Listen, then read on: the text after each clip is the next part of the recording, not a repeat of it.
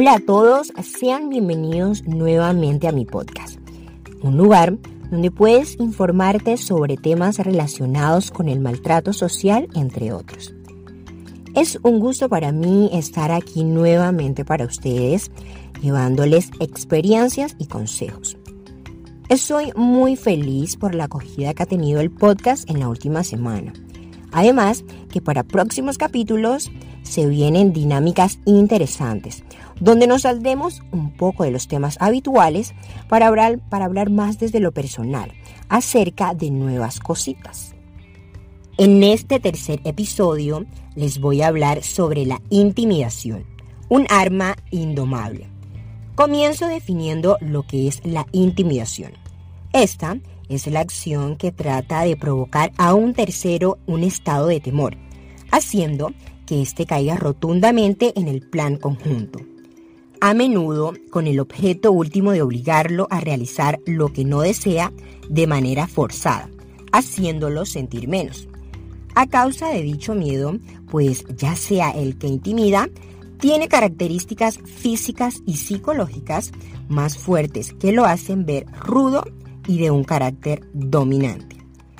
La intimidación puede manifestarse como una manera de amenaza física, ya que existen maltratos, miradas amenazantes que lo obligan a ser sumiso, manipulación emocional con aquello que ya conocen de ti, abuso verbal, humillación intencional y el verdadero maltrato físico.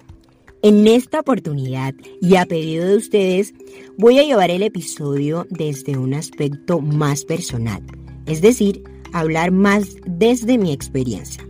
Bueno, este es un tema muy complicado de lidiar, ya que cuando nos sentimos intimidados solemos vivir una especie de angustia o miedo interno, es decir, que nos sentimos inseguros la mayoría del tiempo. ¿Por qué?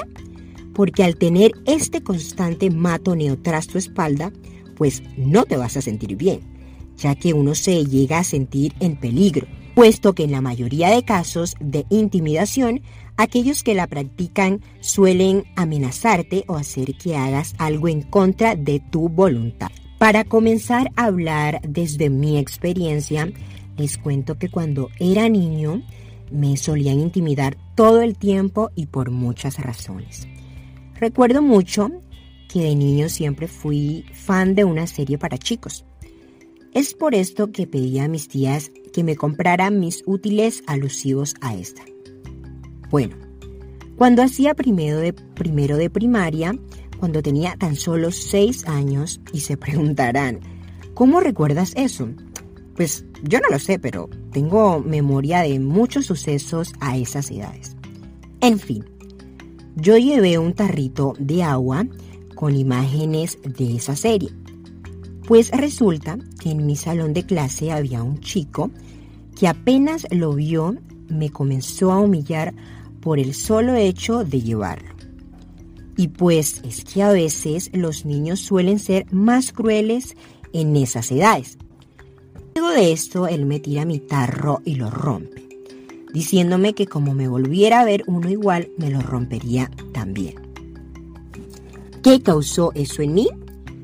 Primero, que me cohibiera por mis gustos.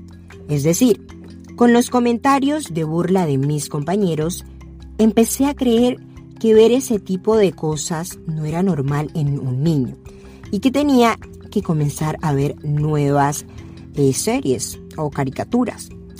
Segundo, por este tipo de acciones dejé de llevar mis clásicos termos.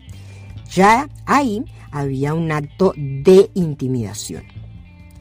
Pasando a otro momento, recuerdo muy bien que en, mi en segundo y tercer grado había un profesor que solía tener el asqueroso hábito de pellizcar a los niños entre las piernas.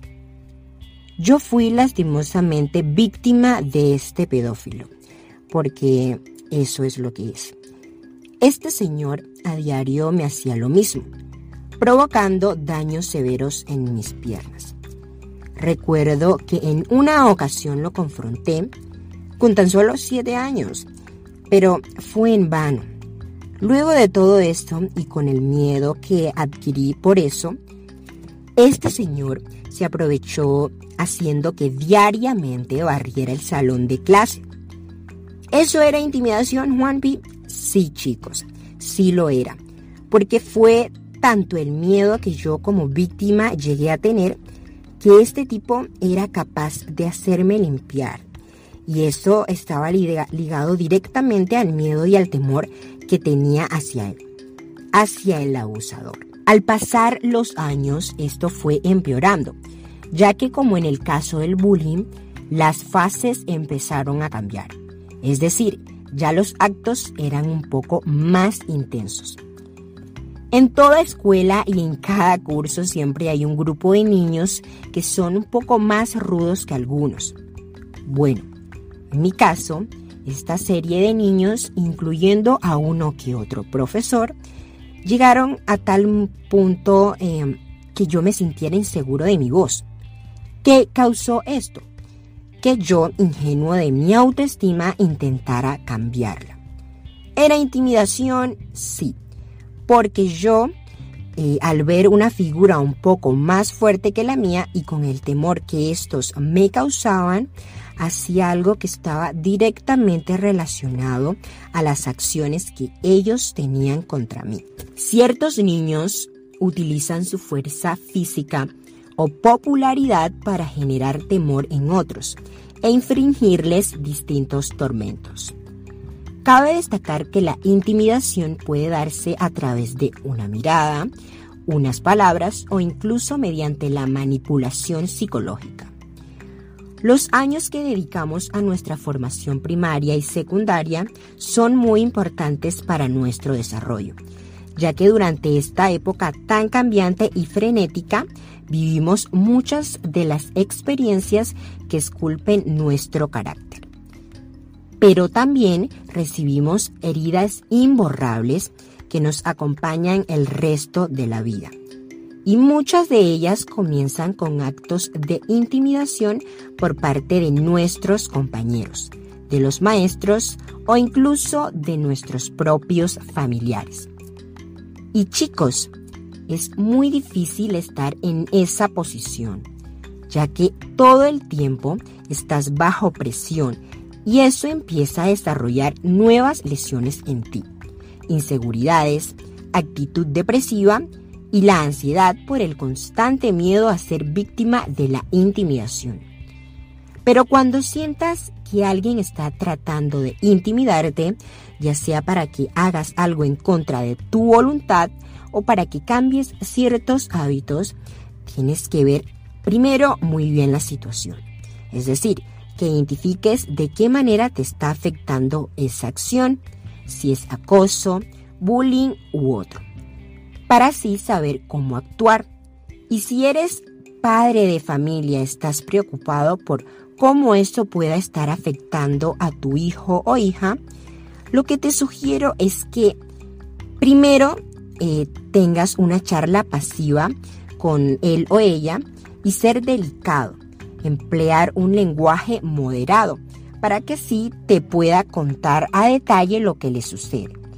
Luego de esto, tomar las acciones correspondientes, las cuales les mencioné en episodios anteriores.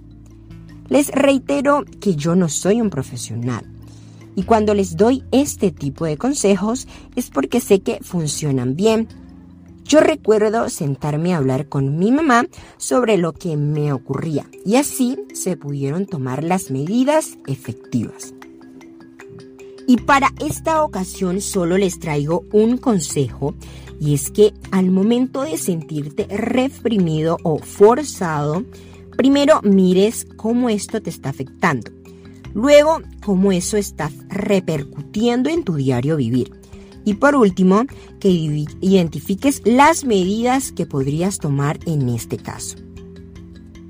Bueno chicos, esto ha sido todo por este episodio.